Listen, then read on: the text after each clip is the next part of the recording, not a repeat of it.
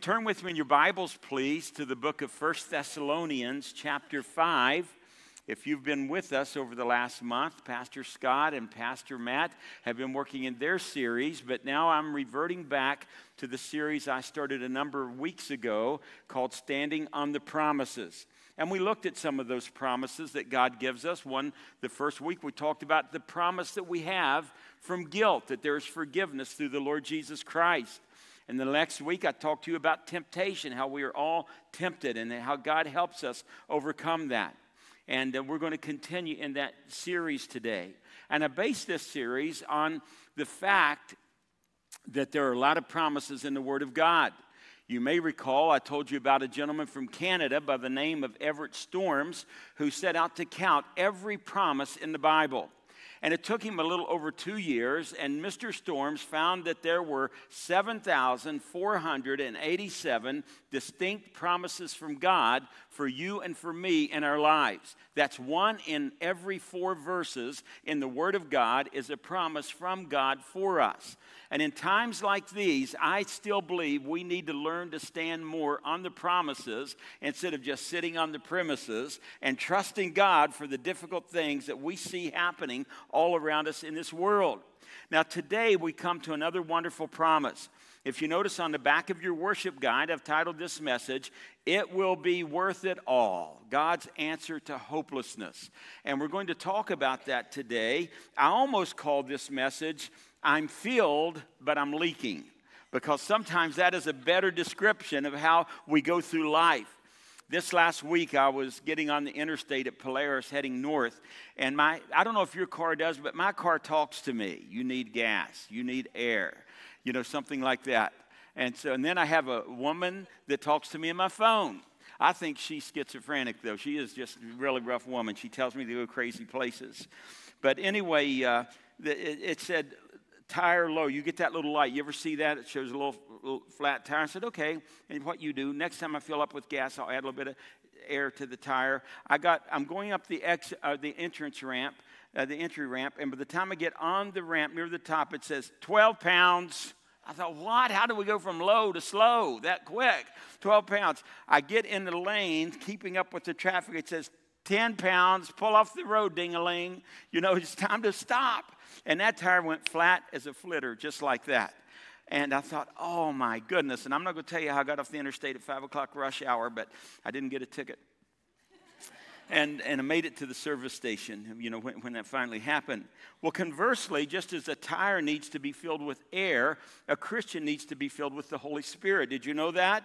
And I'm not going to get into the fact of your ecclesiastical background of what you think and when you think the baptism of the Holy Spirit happens, but rest assured, my friend, the Bible tells us that we're to continually be filled with the Spirit. Ephesians 5:18 says, "Be not drunk with wine wherein is excess, but be filled with the Spirit of God." And it's a continual process. And why is that? Here's why. I am filled with the Holy Spirit. But in my life, I find that from time to time I leak. I find on a more regular basis, and I wish it happened, that I'm in a mess, or that I am the mess, or things that happen. And regardless of how long I live for the Lord, for almost six decades, I've named the name of the Lord Jesus Christ. And yet there are times that the mess up comes so real in my life, and I leak. And I think you probably leak too. In fact, why don't we just have a time of confession? Why don't you turn to your neighbor, just look at them and say these two words I leak. Go ahead. Would you just try that for a moment? Just I leak. It's something that happens in each of our lives. Oh, you're enjoying that. well, let's talk about it this morning. And I want to begin with the words of the Apostle Paul in 1 Thessalonians chapter 5, verses 23 and 24. And we're going to break this incredible promise down just word by word this morning. Follow with me if you would. The Bible says, May God Himself, the God of peace, sanctify you through and through. May your whole spirit, soul, and body be kept blameless at the coming of our Lord Jesus Christ. The one who calls you is faithful, and he will do it. Now, on the screen, I've underlined the phrase sanctify you through and through, and some other translations say it a little differently. One translation says, May he sanctify you completely. Another one says, make you completely holy. Another one says, making you pure, belonging only to Him. And that's a prayer for something that in your life it has not happened yet. You are not perfectly holy. I am not perfectly holy. We have flaws. We do leak. There are times that we want to be drawn closer to God, but yet the reality that we live in doesn't always reflect that. And honesty compels us to admit that regardless how long you've been saved, we still have a long way to go. If that's your testimony, would you say amen this morning? And that leads me to offer a common sense definition of sanctification. This is not a, uh, a, theological definition where you may hear in a seminary somewhere, depending upon your heritage. If you're a Wesleyan Arminian background, to say sanctification is a second definite work of grace whereby the sin nature is eradicated from the human being or the Calvinistic approach that, that the uh, Holy Spirit indwells in you and sovereignly God rules, where you are able to suppress that nature. But I want to give you a, in the vernacular of a layperson, a definition of sanctification and holiness, and it goes something like this. It is simply everything that God does in your life and mine to make sure we turn out right. It is not everything that you do but it is everything that God does in your life and in my life to make sure that we turn out right. And sanctification, that word, sanctification guarantees us that salvation was not a waste on us. Will you think about that? Sanctification is the guarantee that salvation was not a waste in our life. And, and it assures us that God finishes what He starts. We're not finished yet. We, that's why we pray and seek the Lord. Someday we'll be finished. But until then, we'll live with things like Psalm 51, where David cried out and he said, Lord, cleanse the iniquity within me. I have sinned against you and you only. That was the great psalmist of Israel. That was the harpist. That was the, the young man that killed Goliath. And that was the same person who, knowing God's intimate relationship, went out and committed adultery with another man's wife. And yet he said, Lord, would you restore the joy of my salvation? Now, I believe that even though we leak, there are those who come to church, there are those who identify with the religion of Christianity who have no more religion than a, than a plug of corn or something. And the Bible says that they come out from us, they leave us because they're really not of us. And sometimes the pressure can be on us where we will mess up, we will fall. But trust me, if you're a blood washed child of God, God will never leave you, God will never forsake you, and He has on His mind your spiritual growth, perhaps more than you do. In fact, here's the difference. And salvation is totally grace. It's free. It's of God. Every church agrees with that. There's not a good Bible preaching church in America that would disagree. The only way you come to Jesus is by grace. Grace, grace, God's grace that saved a sinner like me. The old acronym, God's riches at Christ's expense. We all get that. But the problem is with churches and fellowships and religious groups is that we all decide to get our own definition that after you are saved, and anyone can be saved. Can an adulterer be saved? Can a drunkard be saved? Can a homosexual be saved? Can you be saved? The Bible says, Whosoever calls upon the name of the Lord can be saved. But where we mess up in church groups and denominations and fellowships is that we tend, tend to try to put a separate criteria on a Christian's life after they're saved than when they come to get saved. We know that it's all grace, but then we want to add something. We want to say, well, you are saved, but for you to continue in fellowship and growth, you must do this. You must eradicate that. That must go away. And I think we all agree there's a lot we want to go away. But here's when you know God's doing a work in your life. When God begins to supernaturally remove those things in your heart that you really don't want there to begin with. When it's really not your effort. When it's a God thing. I can't tell you how many times over the years, and these are some of my favorite moments, is when someone will come and accept Christ, and then later they'll tell me, I, I was not even thinking about God. I came to church because of the drugs. My parents drugged me there. My wife drugged me there. I didn't intend to come and do business with the Lord. But the Holy Spirit got a hold of my heart, and I was saved in a moment of time.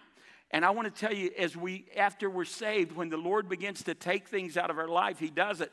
And you say, God, I don't even miss that thing I didn't think I could ever give up.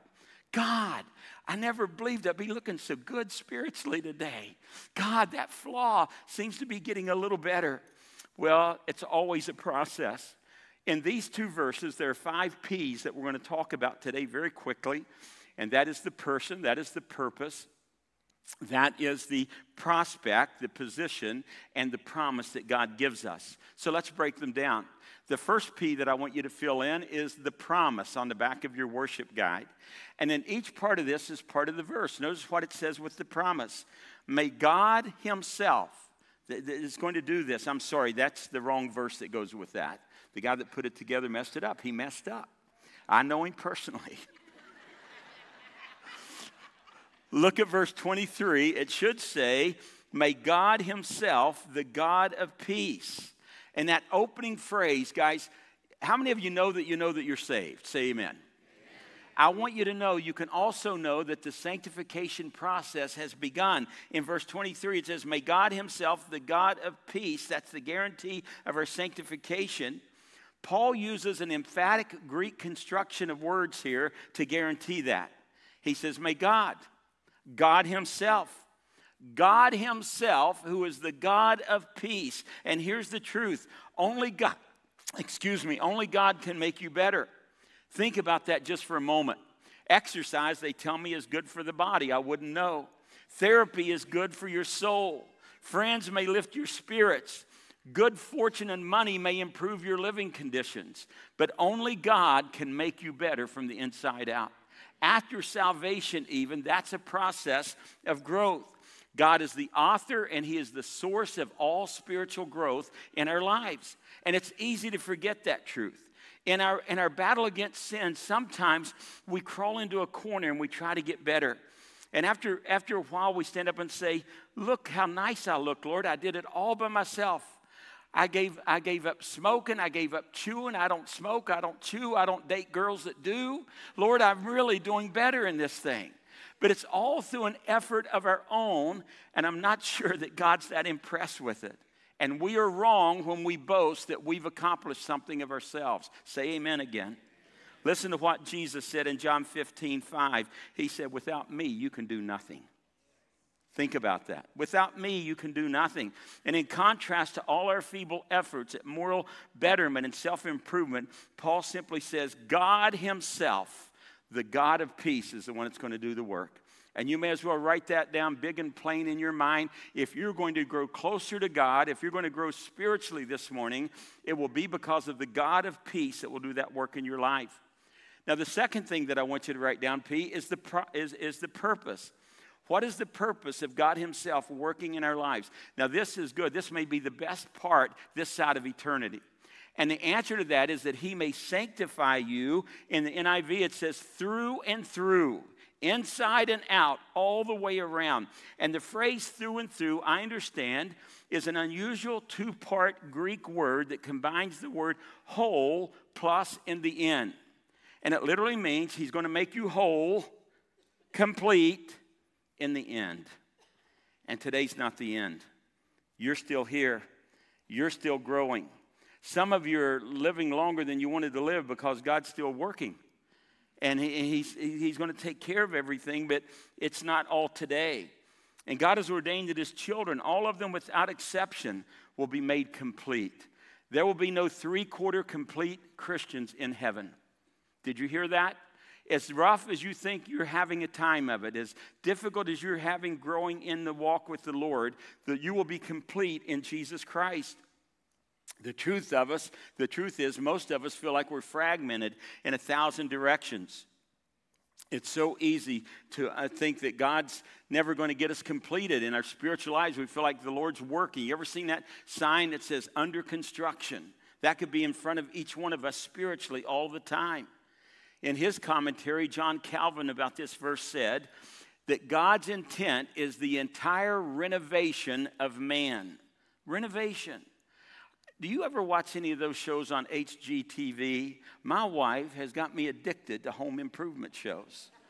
And, and she watches all those people that go through all of that. And, and, and it used to be, she's not in this service, I don't think, so I can tell you freely. I know you would never tell her. But years ago, there used to be a show on that, that I think the government made them take it off because men were dying. It was the surgery channel. And my wife would watch them operate on people in our bedroom. I said, Deborah, either turn it off or I can't come to, to bed. I can't go to sleep looking at gallbladders being taken out of human bodies. This is terrible. So finally, the government got rid of that garbage, and now we get to watch. Uh, uh, is it Chip and Joanna? I knew you were watching it. we get to watch all these home improvement shows all the time now Flip or Flop or the Property Brothers. But most of all, I understand that Deborah's favorite is Chip and Joanna Gaines, the fixer upper things. And, and those shows follow the same plan. Do you know how it works? They started out by showing you a distressed property. Do you remember that first place you lived? It's probably yours. It's just a distressed property. The windows are sagging, the roof is leaking, the sidewalk is cracked, the driveway has gravel, the shingles are falling all around. It doesn't look like it has any hope at all. And then you start renovating, it all goes well. The purpose of the show is that you sell it for a profit at the end. But the truth is, it never goes well. I've never seen one of those shows where it went zippity doo dah, zippity day. And, and God do it very easily. They start with a bang, and, and then the team comes in and they begin ripping out the old walls and rehanging electrical wires. I'm trying to watch it and learn. They dig into the foundation, they're knocking out the windows so they can replace the windows with fancy French doors. But then trouble hits. You know how this goes, right? It's standard. Chip calls Joanne and says, Joe, you're not going to believe this. The foundation is cracked. What? That's not in our budget. Do you ever hear them say that? or, or the roof has to be replaced, or, or we've got mold in the bathroom. And it looks like this renovation project has turned into a total disaster. And, and have you noticed that the producer always puts the problem just before the commercial? things are going well, and then the phone call, oh, it's really bad. And then you have to watch the commercial. They know you're going to come back to see how they're going to fix this disaster. And then once the crisis is past, they finish it. Now, here's three things that you can learn spiritually from watching those shows if you can stay with me that long. Number one, nothing is easy as it looks. Say amen. amen. Number two, renovation takes a lot longer than you estimated. And you know, number three, it will always cost you more than you thought it would cost when you're doing that thing. Boy, there's a lot of amens in the house this morning. Well, if you think houses are hard, Try renovating a human life. Think what God has to deal with. We're all the material that He has to work with. There's always something that needs to be fixed. Or if we fix it, it breaks again, it leaks again. Or we fix one thing and something else breaks.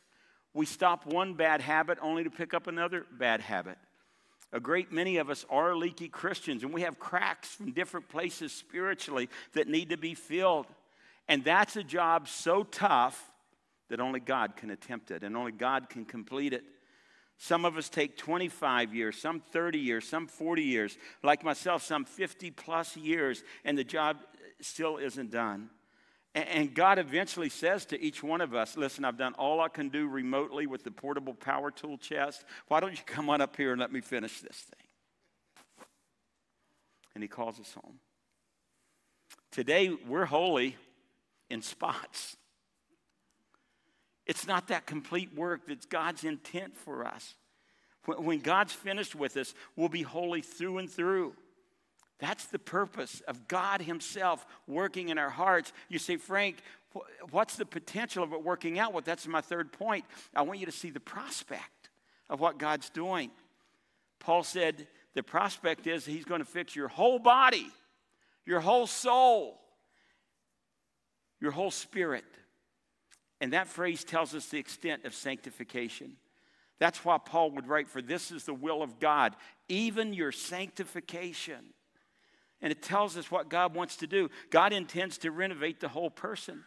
Nothing is going to be left out, nothing is going to be overlooked. Every part will be made perfect in the end. It's not necessarily perfect now.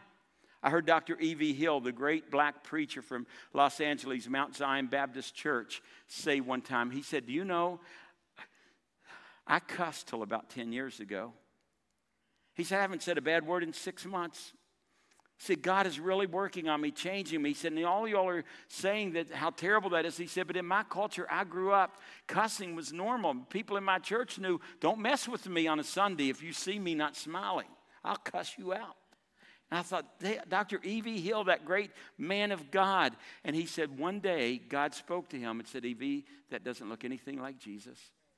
And he said, I could not stop it for all those years. And the Lord took it from me just like that. Always ask God to take things from you. What's that struggle that you have? It's not wrong to pray, God, would you change my desires?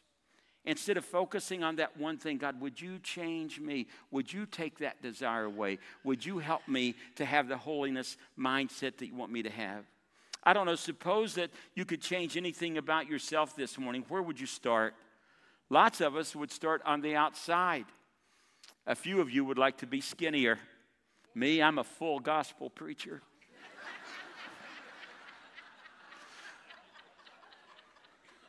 Some of you would like to be taller. A few of you maybe would like to be shorter. Some of you would like to be better looking, perhaps. What would you change? Would we even recognize you? Would you change your hair? Would you change your eyes? Would you change your teeth? Would you change your legs? Would you change your bulges? If you could wave a magic wand and change your outward appearance, would it be a light touch up or an extreme makeover? Would we even be able to recognize you? And, and the older you get, the more things we have to replace physically. Have you noticed that? The implants, the crowns, going from glasses to bifocals to trifocals and hearing aids and pacemakers. And we walk with the cane and we have hip replacements, glory to God, and hips and knees and ankles and shoulders. And it sometimes looks like we're put together with spit and glue the older we get. And the breakdown of the body reminds us that God has something better in store for us. Is there a witness in the house? Eventually, we come to the heart of the things that need fixing, and people change slowly if they change at all uh, someone said this, and I can't remember the guy that said, he said, but people change, but not much. We struggle. That's why the work on the inside is so very important. I mean, think about the struggles of your own life. Forget the outward things for a moment. What would you change about yourself on the inside if you could? Would it be an impatient spirit? Would it be a critical tongue? Would it be the, an envy of those that are around you? Would it be a, a, spirit of discontentment? Would it be a lingering resentment? Would it be lust you can't conquer? Would it be guilt and the conscience you have to live with? Would it be a judgmental spirit? Would it be a quick temper? Would it be profound discouragement? Would it be an ungrateful spirit? Well, here's the good news of the gospel we are going to be changed. And God changes us from one level of godliness and holiness to another as we go along. That's why 1 John 1 says, if we walk in the light as he is in the light, that's in the progressive, that is in the ongoing, it is in the linear, it is the right side, step by step by step with God. And he conforms us more to his image and changes himself. And the stuff about ourselves that drive us crazy will be gone one day forever and ever. A man came to his pastor one day and he said, Pastor, I'm so sick of myself.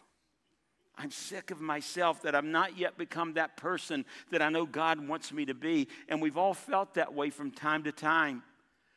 I think it was D.L. Moody one time that said, Lord, make me humble and please don't let me know it.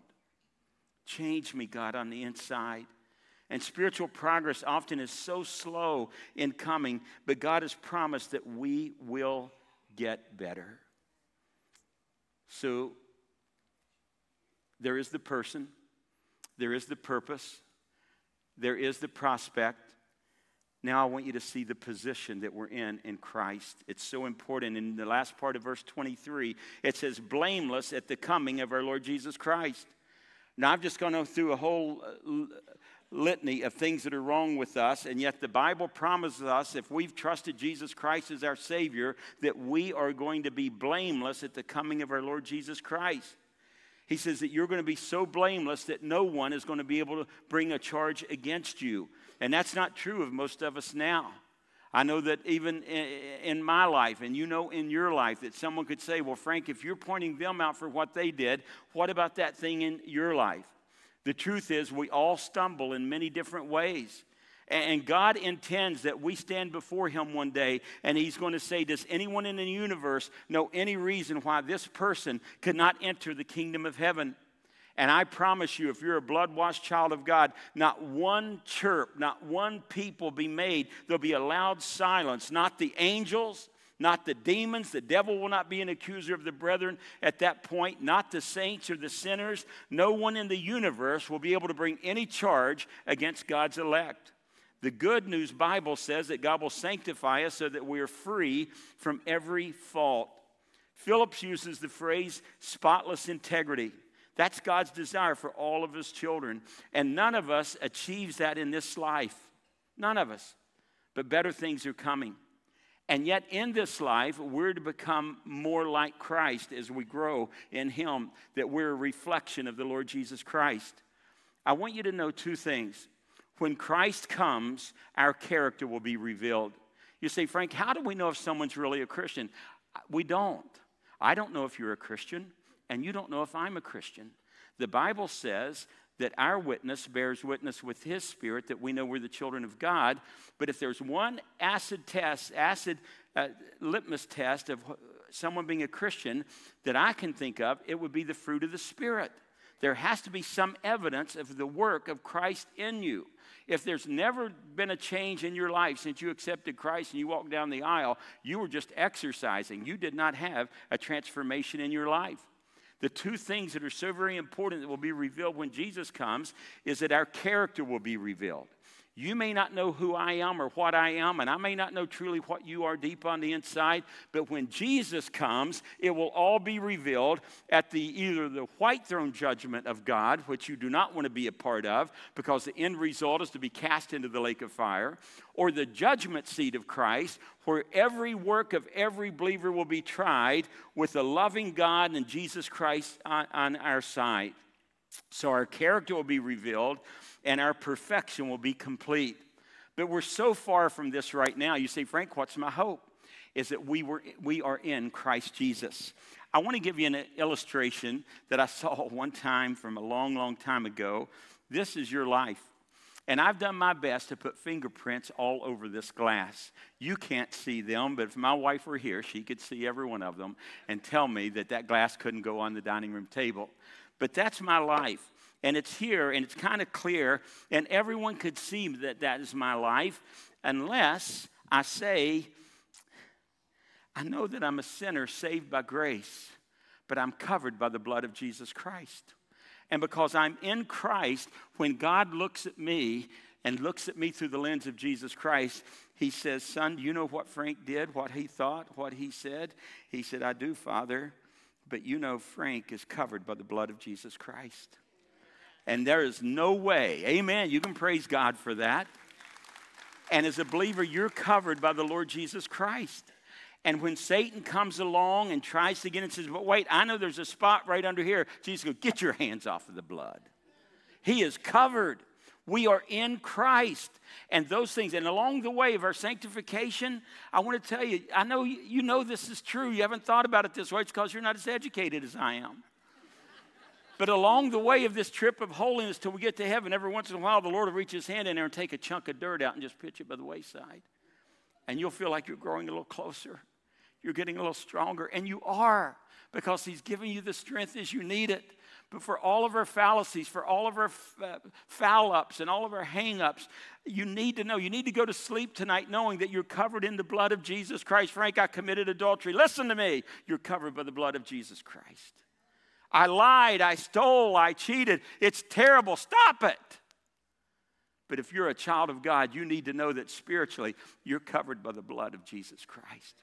And if you're covered by the blood of Jesus Christ, He's constantly working on those prints and those flaws and those things, and He will put a want to in your heart. You may sin, but as a Christian, you'll never be able to have the joy of sin that you had before you came to Jesus Christ. He'll change your want tos. He'll change your desires. The position will be on that day, and that grand and glorious day, He will present us without spot and blemish to the Lord, to the God the Father, through the power of the Lord Jesus Christ. And that's our hope in everything that we're covered by the blood of Jesus Christ. And that's easy to find reasons to feel guilty. Do you ever do this? I do this. This week I do, did do this. I do this this week. Have you ever said to yourself, What were you thinking when you said that? Raise your hand. I just need to know Am I the only one? Have you ever said to yourself, Why are you so stupid? No one else with an IQ over three would do anything like you just did. Or, or you know better than that. Or more personally, Frank, why did you tell that lie? Frank, how could you treat a friend that way? You said that was your friend. And on and on it goes. And spiritual growth can be discouraging at times. It's not always easy to say, I'm growing in the Lord. The Lord does chastise us. Yes, you maybe did do some of the sins I've talked about, but don't think that God just winks at them. It's not greasy grace. Do anything you want to do. There is the ch- chastisement of the Lord, there's the conviction of the Lord. There's repentance that's called of us if we confess our sins. He is faithful and just to forgive us our sins and then to cleanse us from all unrighteousness. And, and someone said, you know, it's like climbing Mount Everest. The higher you go, it seems like the farther away the top seems. But God has a reason for this, and the reason is He wants us to learn to depend upon Him for everything. And He's designed us so that it only works. Here's the only way it works for you and God is if you die daily and surrender everything to Jesus Christ.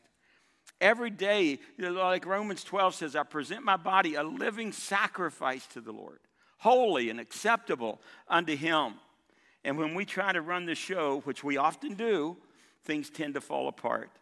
And if the Christian life is left to us, we will fail every single time. One of my mentors was Dr. Adrian Rogers, who I loved so much, and he saved my ministry at one. God used him to help save my ministry one time. But I loved what Adrian Rogers said. He said, I would not trust the best two minutes of my life to get me into heaven. It's only by the grace and the power of Jesus Christ that we can have, have that. And today we don't feel blameless, blameless if we really think about it spiritually, because we aren't blameless. Maybe we're blameworthy and we make things worse by what we do and say, but today we're all unfinished people, and God is finally going to be finished with us. We'll stand blameless in His presence. That's the good news of this passage, that He would sanctify you through and through. And then here's the big question. You see, have you noticed that, that a lot of people believe that God will save them? We've talked about it. You believe God will save every kind of person, but not a lot of Christians believe that God will keep them. And even though you are in a church that believes in the security of the believer in Jesus Christ, Satan and your human mind will try to convince you of your unworthiness, that you do not belong to God, that you're not worthy of going to heaven. And the last thing that I want to close with today is the promise that God gives us. And notice what Paul said in verse 24, and this is the verse that I have messed up that you should see now. And he said, The one who calls you is faithful, and he will do it. That little phrase is so important. Our hope in this life and the life to come rests not on my ability to live a holy life, but upon God's faithfulness. Your ability to know you're going to heaven is not upon how good you are, but upon God's faithfulness. His faithfulness bears the weight of our very puny efforts. Paul said, The one who calls you is faithful. Do you know what we are today? We're the unfinished children of God. You say, Well, Frankie, you, are saying again that I can do what I want. Please don't walk out of here saying that. I believe that we should do everything in our power to surrender to the drawing of the Holy Spirit to allow God to do a work in us. And when we don't do it, God has consequences for that. Doesn't mean you're not going to heaven, but it means that you may get there sooner than you wanted to go. It may mean that you're, you're, you you can be afflicted both emotionally and spiritually, and I hate to say it, even physically. In 1 Corinthians chapter 11, Paul said, For this cause, some of you are afflicted and even have fallen asleep because of your disobedience to the Lord. You're a work in progress, and so am I. And, and we know one thing about construction. If you live anywhere in central Ohio, there are orange barrels everywhere and you have orange barrels in your spiritual life, and so do I. And we know about construction, it's long and loud and noisy and messy. And that's why most of us, even at bed at night, you know, when you go through, why did I say that? Why did I do that? That's the saws and the hammers of God's Holy Spirit constructing you, reminding you you can do better. I can help you with that as you move forward. Think about the word predestined when it says we're predestined to be conformed to the image of God. Take it apart. Pre means before, pre. Destined means where you end up at the end. Before we get to the end, our spiritual journey, even before it started, God made up his mind about our destination. One day, we're going to look like Jesus. I know you don't look like it now, and I know that I don't look like it now, but you're the only Jesus the world will see. We're Jesus with skin on, and we want to be a reflection of that. I read a story about a sculptor piece of work that began in 1464 in Florence, Italy. There was a sculptor by the name of Agostino di Duccio. And he was given this huge square marble, working on this massive piece of marble that was flawed from the very beginning. And he intended to produce a magnificent sculpture of an Old Testament prophet for a cathedral in Florence, Italy. And after two years, he gave up on the project. And then history tells us that in uh, 20 years later, almost 1476, another sculptor by the name of Antonio Rossellino took on the project of the same piece of marble and in time abandoned said nothing can be done with it there are too many flaws there are too many cracks it's too massive and then in the year 1501 a young 26 year old gentleman by the name of michelangelo was offered a considerable sum of money to produce something worthwhile from that enormous block of marble and as he began to work on it, he saw a flaw that was so significant. At the base of that marble, there, there, there was a, a, a, a, tear out from the marble, and he saw the flaw at the bottom of that, and he decided to turn that part of the stone that was broken off into a broken stump, a broken tree stump that would support the right leg of the individual that he was going to sculpture there. And he worked on the marble for four years until he produced what we know today as the incomparable David. What historians and artists, uh, critics say is the greatest masterpiece that has ever been produced. And today, that 17 foot tall statue stands on display in a gallery in Florence where people come from around the world to view it. And more than a masterpiece, it's one of the greatest works that's ever been produced. And many experts say there's no statue more perfect. How did he do it? And, and answering in the terms of a layman today, they said, Michelangelo, how did you take this flawed marble and make it into David? And his answer was, I cut away everything that didn't look like David. And God's cutting away everything in our lives that doesn't look like Jesus, that doesn't look like Him. It's a step at a time, it is a day at a time, and it is a process.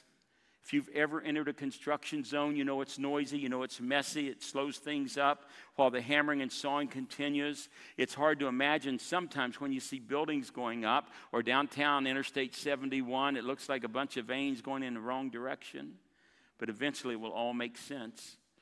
And I want you to know God never stops working on us because there's so much to be done.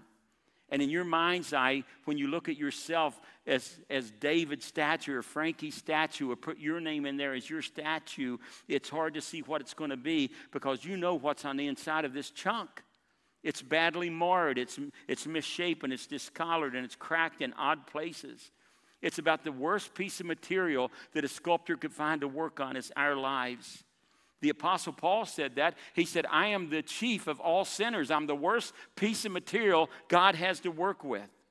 But God is undeterred. Amen and he works patiently at his job. He chips away the bad parts. He chisels into the image of the hard stone, stopping occasionally to polish different parts there. And one day he finishes one part of the statue of our life. We may get one thing done. And, and maybe just this is just a, an example, but maybe the Lord puts his tools down on you for the night and the next day comes back to shape another part and he looks and the part that he just fixed was messed up.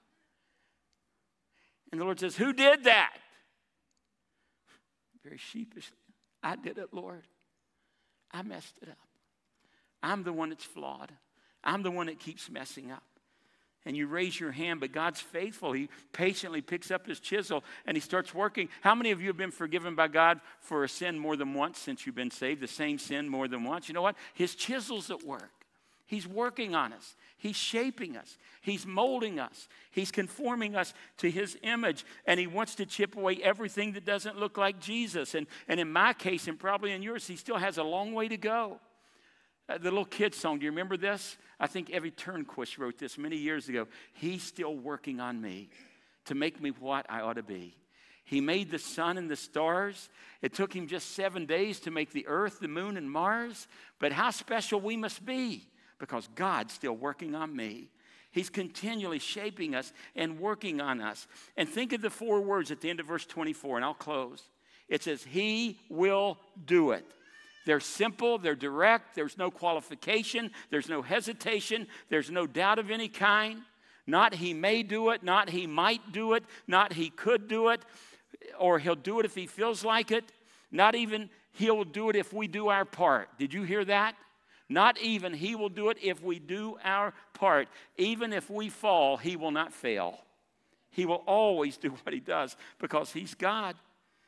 When it's said and done, what matters is not my hold on God, but it's God's hold on me.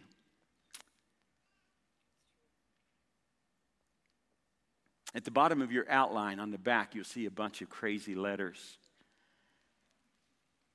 P, B, P, G, I, N, F, W, M, Y.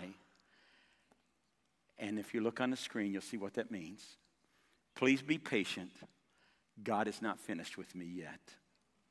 Please be patient. God is not finished with me yet.